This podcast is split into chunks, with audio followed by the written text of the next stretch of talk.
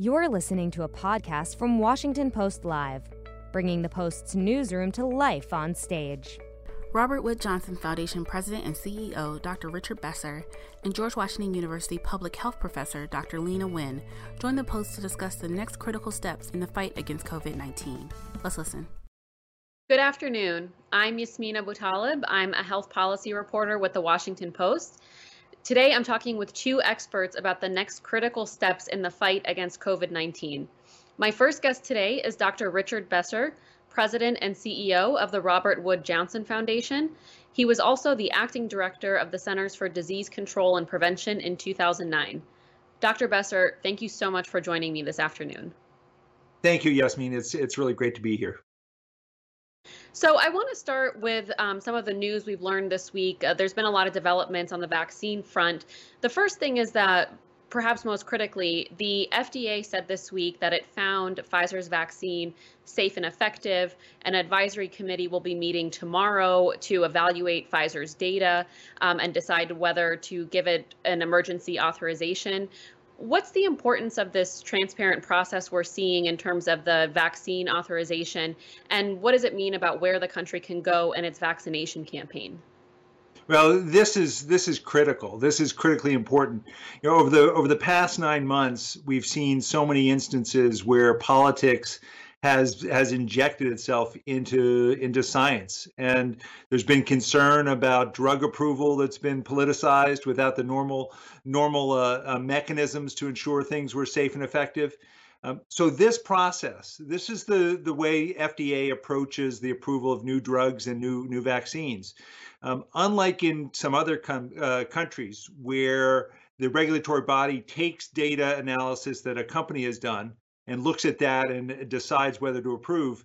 Here, technical experts at the Food and Drug Administration, career scientists, get the raw data uh, from the company and then they do their own analysis to see do they think it's effective do they think it's safe do they think that there are additional studies that need to be done and then they post that information out there for the public to see and for their advisory committee to see. And, and so tomorrow on Thursday, the advisory committee is going to meet. They're going to hear presentations from experts at the CDC, experts from FDA, company representatives, and then they'll deliberate on those questions. But when I looked at the report and the materials online, um, it's an absolutely uh, their findings are that this is a stellar vaccine, that it's it's quite safe, it's quite quite effective in all the age ranges that it was uh, uh, tested on. Uh, the the side effects that they found were were minor. Most people can affect, expect to have sore arms and especially after the second dose to feel uh, pretty lousy for a couple days.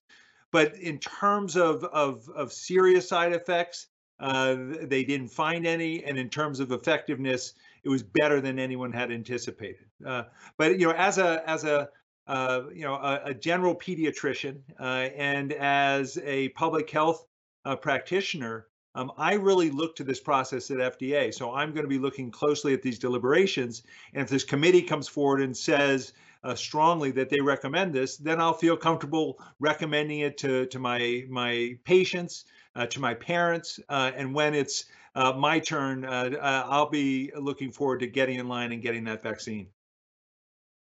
You mentioned some minor side effects that people experience, and I wonder if you can tell us what we know so far about some of the adverse uh, effects we're hearing about from people in the UK who have begun taking the vaccine who have known allergies. Yeah, this is it was a surprising report that came out uh, after the UK had just started using this vaccine that there were two recipients of the vaccine. In, both were individuals who had a history of of serious allergic reactions in the past. So individuals who had to carry around with them uh, a device to be able to ad- administer epinephrine if they were having a, a serious reaction. Uh, and these two individuals had serious reactions. I haven't seen more details than that about it but it was enough for the UK public health system to uh, issue a warning and to recommend that people who have uh, severe allergies to drugs or to foods uh, that require them to, to carry uh, epinephrine with them, that they not get the vaccine. I would expect that the FDA commission uh, uh, committee tomorrow is going to want to explore that a little bit more. Uh, one of the questions I think they would have is: Did the drug trial, did the vaccine trials that were done exclude people from participation who had a history of allergic reactions. Uh, and if so, that might lead them to want to do more studies or to issue cautions here. Uh, but there are a lot of people who have uh, serious allergic uh, uh, uh, conditions and, and food allergies. and then there's a ton of people who have seasonal hay fever and, and mild allergies. And people are going to want to know what does this mean for them?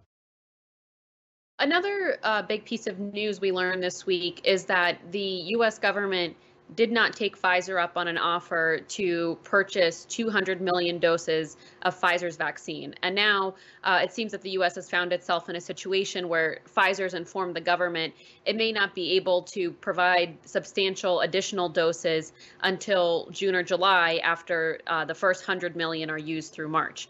So, I mean, what does that mean for the nation's vaccination campaign? And do you think this was simply a bad call, or is it a, a, lack of long-term vision?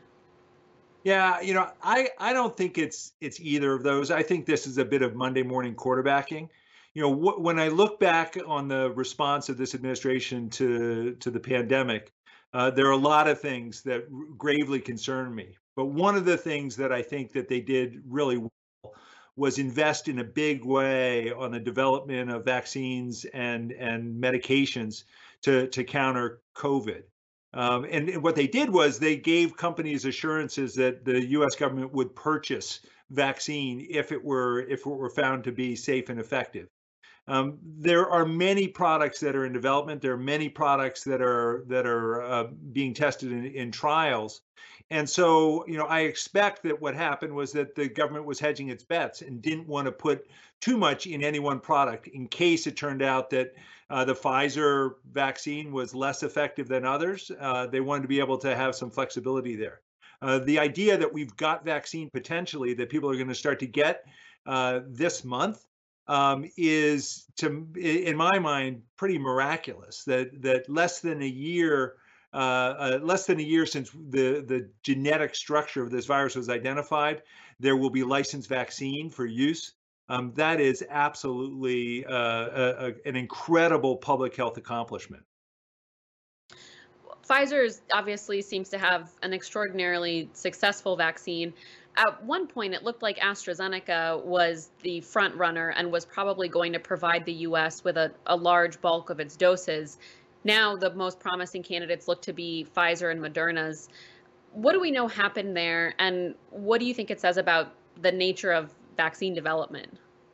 Yeah, you know, I, I, think it speaks to the point I, I, I, made a moment ago is that you know there are a lot of products that are in development, and we're going to have to see how the, how they play out. I was very concerned over the past six months that every time a pharmaceutical company put out a press release uh, stating how wonderful their product was, uh, there was there was a, a, a massive media flurry that the pandemic is about to be over because we've got this most of those early press releases were what are called phase one and phase two trials, and they were simply to look to see is the is the product safe in a in a small number of people, uh, what dose should be given, uh, and is there a sign that people make antibody to that? Until you put these products into large scale clinical trials like we're seeing now, you really don't know uh, enough about safety and effectiveness to to be able to say too much. It's interesting here that with the AstraZeneca uh, trial, uh, a mistake that they made in that trial, uh, that mistake was giving a, a, uh, a small subset of, of study participants um, a half dose of vaccine uh, instead of a full dose. It, it, looks like people in that group um, actually uh, had a bigger immune response when they received the second dose than those who received a full. The study wasn't designed to look at that. The numbers are too small to truly answer that, but it may, uh, you know, warrant then further study to see is there a different dosing schedule for the AstraZeneca vaccine that would make it worth uh, worth uh, changing and doing further study. Um, there are real challenges, as we've talked about, with both the Pfizer vaccine uh, and the Moderna vaccine in terms of storage. The Pfizer vaccine, in particular, requiring temperatures of minus 94 Fahrenheit in order to to not start to uh, to degrade. Um, for the for the Moderna, it's not quite as cold, but it would be wonderful if we were able to get to the point where there was a vaccine that didn't require anything more than uh, a normal refrigerator or freezer uh, and required only one dose to give a significant uh, response. You know, that was another thing I, I didn't mention about the, the FDA analysis and the data that were put up with the Pfizer vaccine. One of the things in there that I thought was really exciting is that uh, they were able to show that uh, after your first dose of the Pfizer vaccine, one week after that dose, your protective levels were, were about 54%. So even though it's a two-dose regimen with with uh, four weeks between those two doses, there is some protection after the first dose, and uh, that's that's wonderful because the the sooner you can get high-risk individuals protected, uh, the better it will be. The U.S. government has said that it wants to vaccinate 20 million people by the end of the year. Is that timeline still feasible? Uh, well, you know, we'll see what the FDA uh, uh, says tomorrow. If they approve this, uh, then it sounds like it, it will be. Every state has been working on distribution plans. And what we saw um, a, a, week ago was the CDC Advisory Committee. Uh, it's called the Advisory Committee on Immunization Practices. Um, they did something that they've never done before. They put forward recommendations on who should get a vaccine before the vaccine was approved by the FDA. And the reason they did that was they wanted to give states a little more time to think about okay, if FDA approves this vaccine, um, who are we supposed to be giving it to? And what they said was it should go to uh, uh, healthcare workers, and to uh, people who are residents in long-term care facilities and people who work in those long-term care facilities.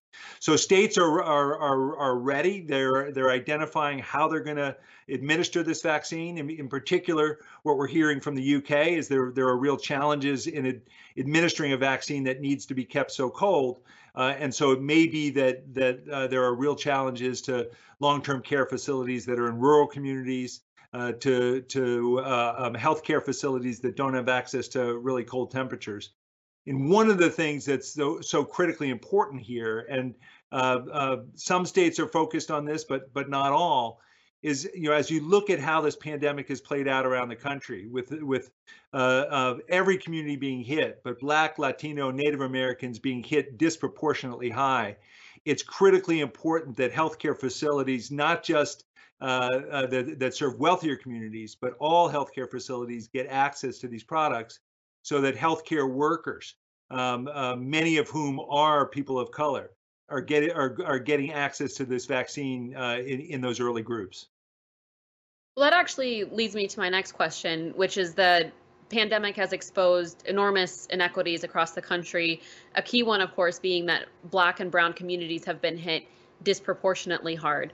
So, how do you address those disparities? And when we're talking about vaccine distribution, how do you ensure equity and sort of answer some of these difficult ethical questions about who should be vaccinated and when? Yeah, yeah, it's it, it's a real challenge, and I know it's it's something that the the CDC advisory committee has been deliberating on. Uh, how do you ensure that the groups that are most at risk are are uh, getting vaccinated early or being offered vaccine early. And what their approach is is given that the the the primary driver of the increased rates of disease and hospitalization and death uh, among people of color is exposure risk. If you're addressing those who are at the greatest exposure risk, you will uh, be taking an equity approach and you will be providing vaccine uh, to uh, groups that have been disproportionately affected.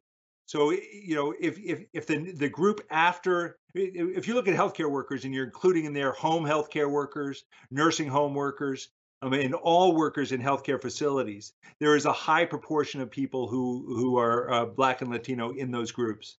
Um, if you then move on after these two groups and start uh, uh, vaccinating frontline essential workers, uh, so first responders and teachers and uh, people who work in food production and transportation, again, you will be targeting a high proportion of people of color. Uh, and that's really important. But it's also essential that states keep data and they're transparent around vaccine rates. Because one of the things we've seen in terms of polling coming into this is that there are there are pretty high levels of, of vaccine hesitancy and and and uh, uh, mistrust coming in. Uh, I expect that as there's more experience with the vaccine and and uh, we see what happens with the initial recipients, that the demand, the the desire for vaccination will increase. but it's absolutely critical that states and the federal government work with communities, identify trusted leaders, and ensure that people's questions are being addressed. You can't berate people into getting vaccinated. You have to meet people where they are, address their uh, their concerns and their needs, especially given the long history of structural racism in our country. Uh, the long history of experimentation in communities of color that has to be overcome here with uh, these programs moving forward. There have been discussions about cost and ensuring that everyone who wants to get the vaccine can get it. Should the vaccine be free for all Americans? And is that something that's feasible? Absolutely. Uh, you know, we're we're uh, the the wealthiest nation on this planet. Uh, vaccine should vaccination should be absolutely free. Uh, and uh, you know we could talk about the of, of all the things that need to be in place to ensure that that this pandemic uh, uh doesn't continue to have such disparate impact on lower income uh, individuals on on communities of color. Uh, we need Congress to step up and put money in people's pockets so that an individual who's been exposed, an individual who may feel a little sick, doesn't have to choose between staying home to keep themselves and their community safe or going to work so they can put food on the table and, and pay the rent. You know, Congress has not done their job, and there are millions of people who are facing eviction uh, in January. Uh, there are millions of people who uh, are, are, are facing uh, loss of their of their homes uh, due to uh, mortgage foreclosure. and the government just hasn't done their job. They haven't worked to protect small businesses. So, you know, here we are in this nation talking about making a choice between closing bars and restaurants and putting people out of work because those have been identified as uh, uh, as places of transmission, but not providing the relief that small businesses need, so that on the other side of this pandemic, they're able to to open their doors again and serve serve the public. That's just not the way it should be in this nation. Do you think it should be taken a step further that the government should pay people to take the vaccine? No, I don't. I, I, I, don't think that's the right approach. I don't think that uh, vaccines should be mandated. I don't think that people should be paid to to uh, take the vaccine. I think people should be uh, given resources so that they're able to do those measures to protect health, uh, and that means the to be able to stay home if uh, if they're sick and social distance.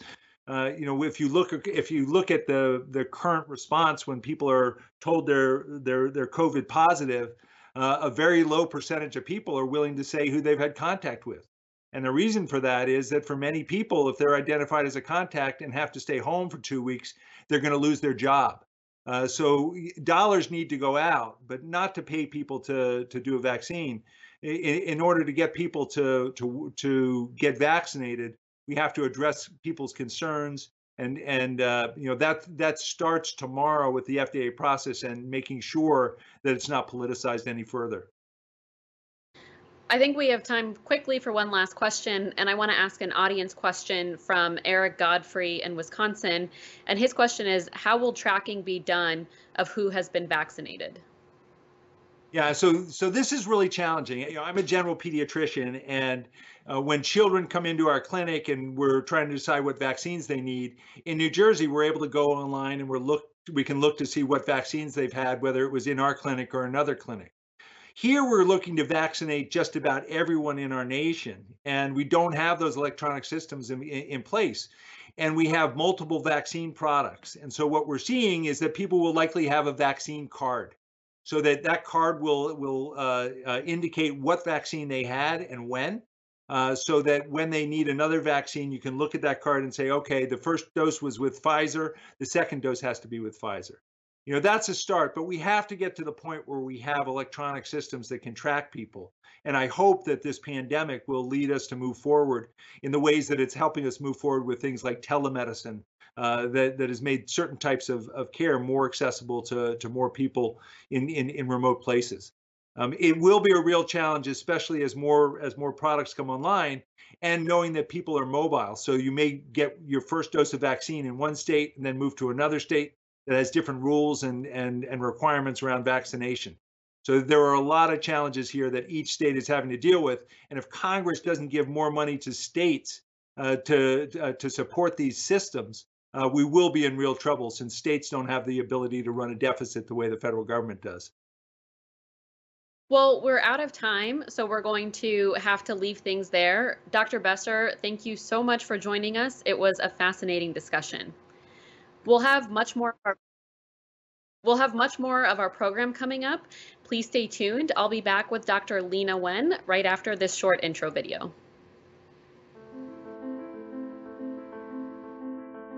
Our hospitals can no longer safely take care of the patients, any more patients coming in.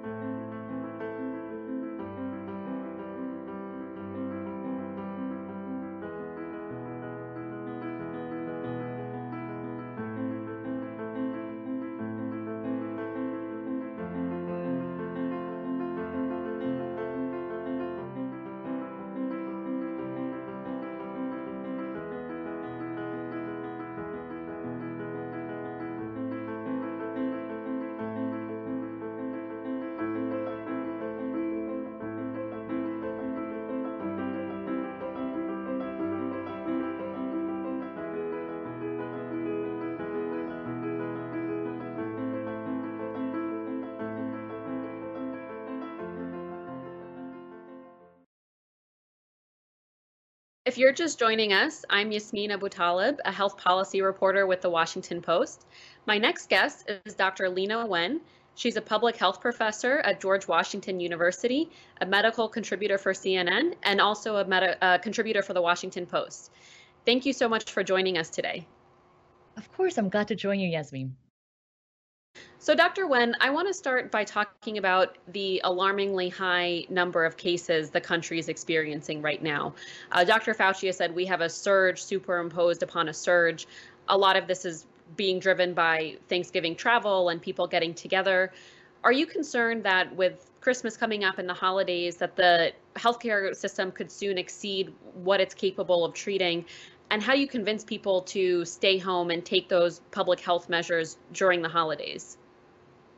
Yeah, so I'm extremely concerned about where we are as a country right now because we are seeing some devastating numbers.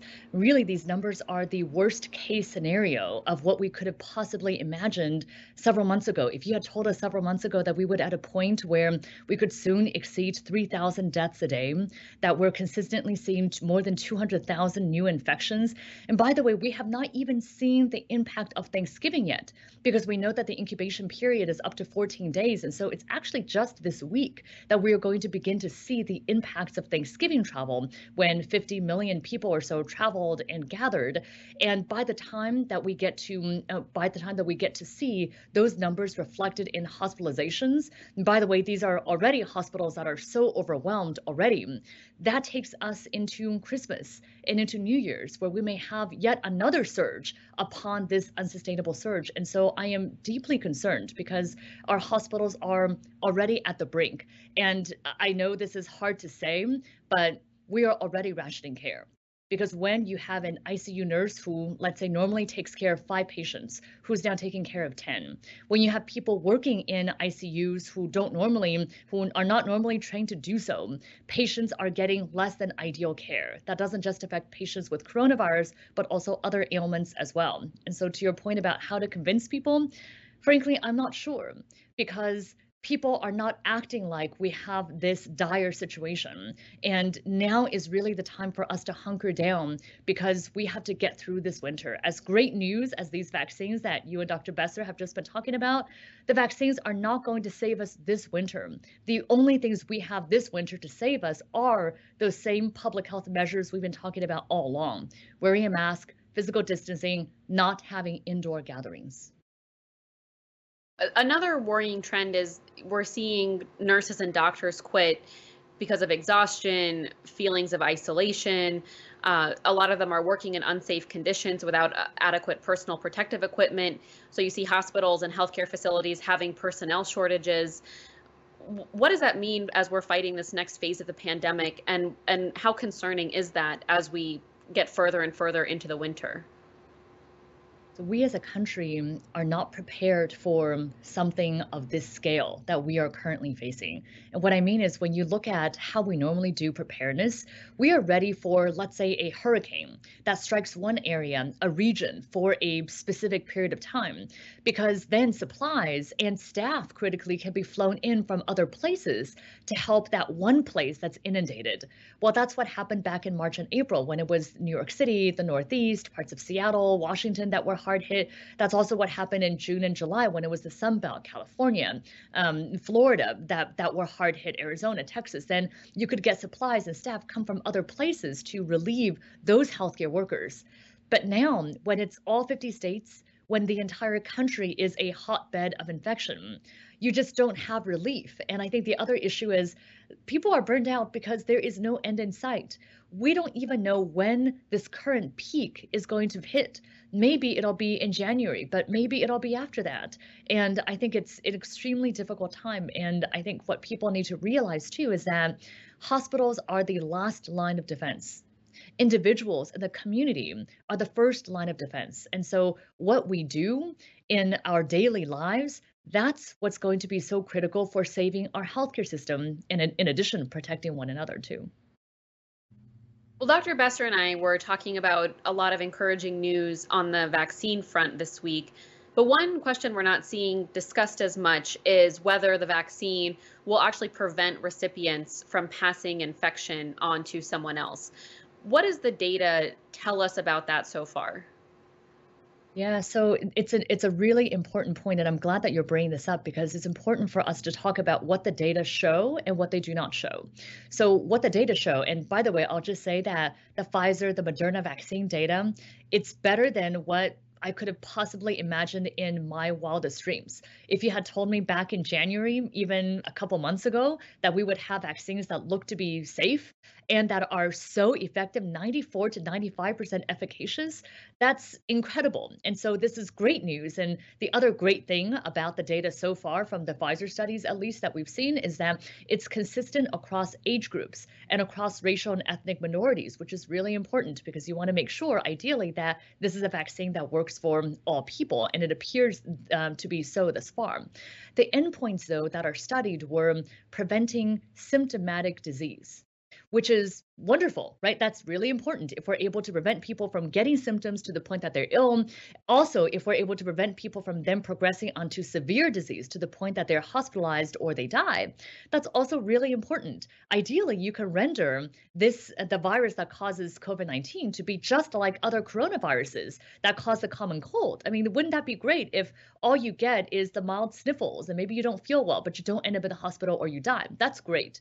So far, though, the data are not yet showing that getting the vaccine reduces transmission. And so, in theory, you could still be infected. Maybe you're asymptomatic and you just don't know it and are able to pass it on to others. And so, I think it's really important as we start doing mass vaccinations to send that message to until we get further information that just because you are vaccinated doesn't mean that you can now go roam about society, not wear masks, not social distance, and and just live your normal life because even if you are protected, other people around you are not yet. And so that's also why we need more data, but also why we need to achieve ideally herd immunity through vaccination. And what do we know about some of the short term side effects of these vaccines? So we know that there are side effects, and I'm glad that you're mentioning this. I just wrote um, a piece for for for the Washington Post, in fact, about this, about the importance of us disclosing and being very open about what the side effects are. So there are two types of short-term side effects, both again normal and expected. Um, these types of side effects, one is at the injection site, so you could get pain, redness, swelling at the injection site. Then the second type of symptom is systemic symptoms. That's your body's response. And so you could get fevers, chills, headache, muscle aches. Um, you could get fatigue. Um, and some of these side effects are, are very uncomfortable to people for a short time. I mean, hours to a few days. And the reason why I think it's so important for us to talk about it is that I don't want for people, since both the Pfizer and Moderna vaccine require two doses, the last thing that we would want is for people to get the first dose and then not come back for the second dose because they had expected normal side effects. I also don't want people to be discouraged from taking the vaccines because of these side effects. The, the, side effects actually show that the vaccines are effective and they are incomparable to what happens if you do get coronavirus and you do end up getting very ill. You could be ill for weeks. You could end up on a ventilator. You could end up passing the infection on to others.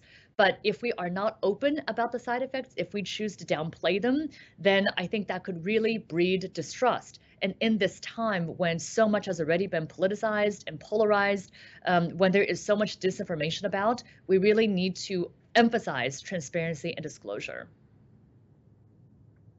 And um, do you have any concerns about safety long term, given that we don't really know about long term side effects yet? I mean, this is an important question for us to be asking because this is, in fact, a new technology. It's a new vaccine.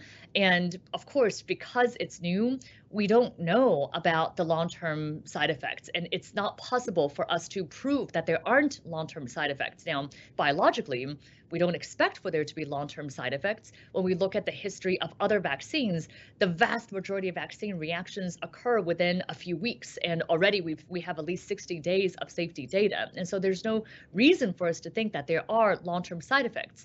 That said, I also think that we need to be very attentive to hearing concerns that people are expressing. Because what I've seen in recent days is whenever there are concerns, questions that people are raising, legitimate questions about side effects, about other types of effects and studies that, that need to be done, I've seen that some people are labeling those types of questions as somehow being anti vaccine that's not right. I mean, we need to be compassionate about where people are. We also need to really meet people where they are in that understanding. And I think part of that understanding is expressing how urgent COVID 19 is as a crisis in the US and around the world. And in this case, might there be some effects that we just simply don't know about? It's in theory possible. It's extremely unlikely, but we also need to look at the existential threat that's facing us right now. The fact that 2,000 to 3,000 people are dying per day from coronavirus, and everything is a risk benefit analysis. And I think it's important to meet people with compassion and understanding and really just talk about everything that we know, everything that we don't yet know, how we're going to find out that information as a way to convince people to get the vaccine rather than trying to strong arm them to do so. So we have an audience question um, from Yu Chu in Arkansas. Do we know how long protection will last after vaccination? It's a great question. And this is another one that we just don't know the answer to yet. And that's because the vaccines have just been developed. The clinical trials for the vaccines, the phase three clinical trials, were just launched over the summer. Now, we do have good news thus far because there was a New England Journal of Medicine study that found that the Moderna vaccine, and it's the same, um, it's the same um, technology as the Pfizer vaccine, lasts for at least 119 days. Now, it doesn't mean that it only lasts for 119 days, but it seems like the body is able to mount an immune response, um, a strong immune response after 119 days. So um, one hopes that it's going to be for longer, but the answer is that we don't know exactly how long. And that's why the post market surveillance, the monitoring of what happens once the vaccines are actually given to large numbers of people, are going to be so important. And I will say, I mean, um, you had talked with Dr. Besser a bit earlier about um, about about the the reaction that we're seeing, the uh, what appears to be allergic reaction seen um, among some uh, among two or in two people who have gotten the vaccine in the UK thus far. There are going to be rare side effects that even if you have a side effect that's one in a million, if you're going to be giving this to 375 million people, you are going to see it in hundreds of people. And so I think we are going to learn about side effects that we don't yet know about. But it's important for every anytime there is any hint of an adverse reaction, for that to be fully investigated immediately for all those results to be completely disclosed. Because again, I really fear more than anything a void of misinformation uh, or a void of information, in which case um, other things that are not accurate and sign based will fill that void. Should schools require COVID 19 a really interesting point. Um, right now, of course, not because the vaccines are actually not yet be, uh, being tested in children. I think Pfizer is just starting to test the, um, the the vaccine in children 12 and older. So obviously, when it's not yet tested and not yet made available, um, it should not be required. In time, though, this is not unreasonable because we already have um, schools that require other vaccinations. Um, I, as a healthcare worker, have to get the vaccine uh, or have to get the flu vaccine and a host of other vaccines in order to work. And so I think it's not unreasonable in time for there to be the expectation that the COVID vaccine, along with others, are mandatory. However, we have a long way to go before that's the case, including regarding access. You cannot make something mandatory unless at least everybody has equitable access to it.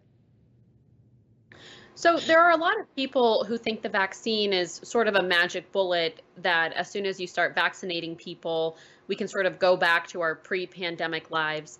But I wonder if you can explain even as the country begins vaccinating people, how are public health measures like social distancing and mask wearing going to play a role in 2021? And how long do you think it is before we get back to our pre pandemic version of normal? Yeah, it's a really great question. And I think everybody wants more than anything for all of this to be over so that we can get back to our normal lives. But it is really important to keep in mind that time course. As we talked about, Yasmeen, we don't yet know whether the vaccine reduces your ability to still be an asymptomatic carrier. So, unless we get more information about that, even after you get the vaccine, you should still be practicing social distancing, still wearing a mask. We estimate that at the point that about 70% of the American public end up getting the vaccine, that might be enough for us to reach that herd immunity through vaccination so that we're able to protect the entire population by having 70% of the people getting vaccinated. But until we get to that point, and maybe that'll be in the summer, maybe. I mean that's the best case scenario is that we're able to get there at that point. But until we get there we certainly have to keep up all these other what we call non-pharmaceutical measures, the social distancing, the masking, etc. The other way that we can think about this is the vaccine is what happens and what protects you if the virus already reaches you, as in if the virus already reaches your body. The mask is one layer of protection um, before that happens, before the virus even reaches your nose, your mouth, etc. And that physical distancing is even the layer that happens before that. If you're able to physical distance and keep at least six feet away from others uh, outdoors, let, let's say, you're not ha- you're not even in contact with the virus. And so each of these are different layers of protection. Now, my hope is that we'll be able to get our kids all vaccinated before the next school year so that the educational disparities that we have already seen and the COVID slide that we are already seeing will be able to be rectified this next school year. That's my hope, and I certainly hope that come next Thanksgiving, next Christmas, etc., that we'll be able to get together in person. But until then, I really do urge for everyone to double down on the things that we know will work because science, yes, will help us to save the day, but right now, there are thousands of people dying every day, and that science of the vaccine is not going to save us right now. Well, and thinking about next year, uh, we have President elect Biden who announced several members of his new health team.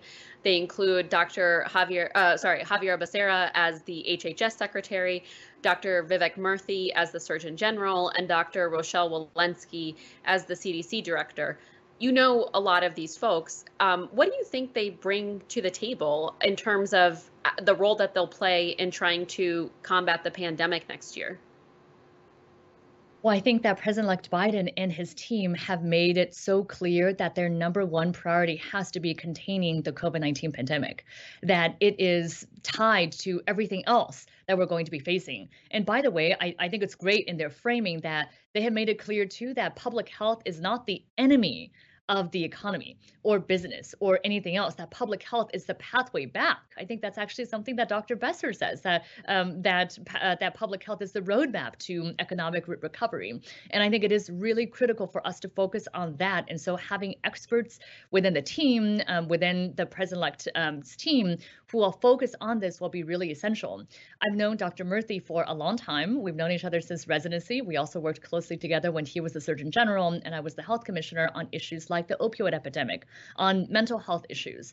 These are all issues that also have not gone away with COVID 19. If anything, they've been amplified. And so turning our attention medium term to all these other issues that have been neglected thus far, not because of anyone's fault, but rather because COVID has just been so dominant in our lives. But focusing on these other public health issues will be really important as we also go forward and look at how something as basic as public health has been neglected. And in fact, that's how we got to the position that we are. And so I, I hope that as President elect Biden continues to build his 100 day plan, that he will look at these short term urgent actions as well as these medium term priorities in strengthening our public health infrastructure.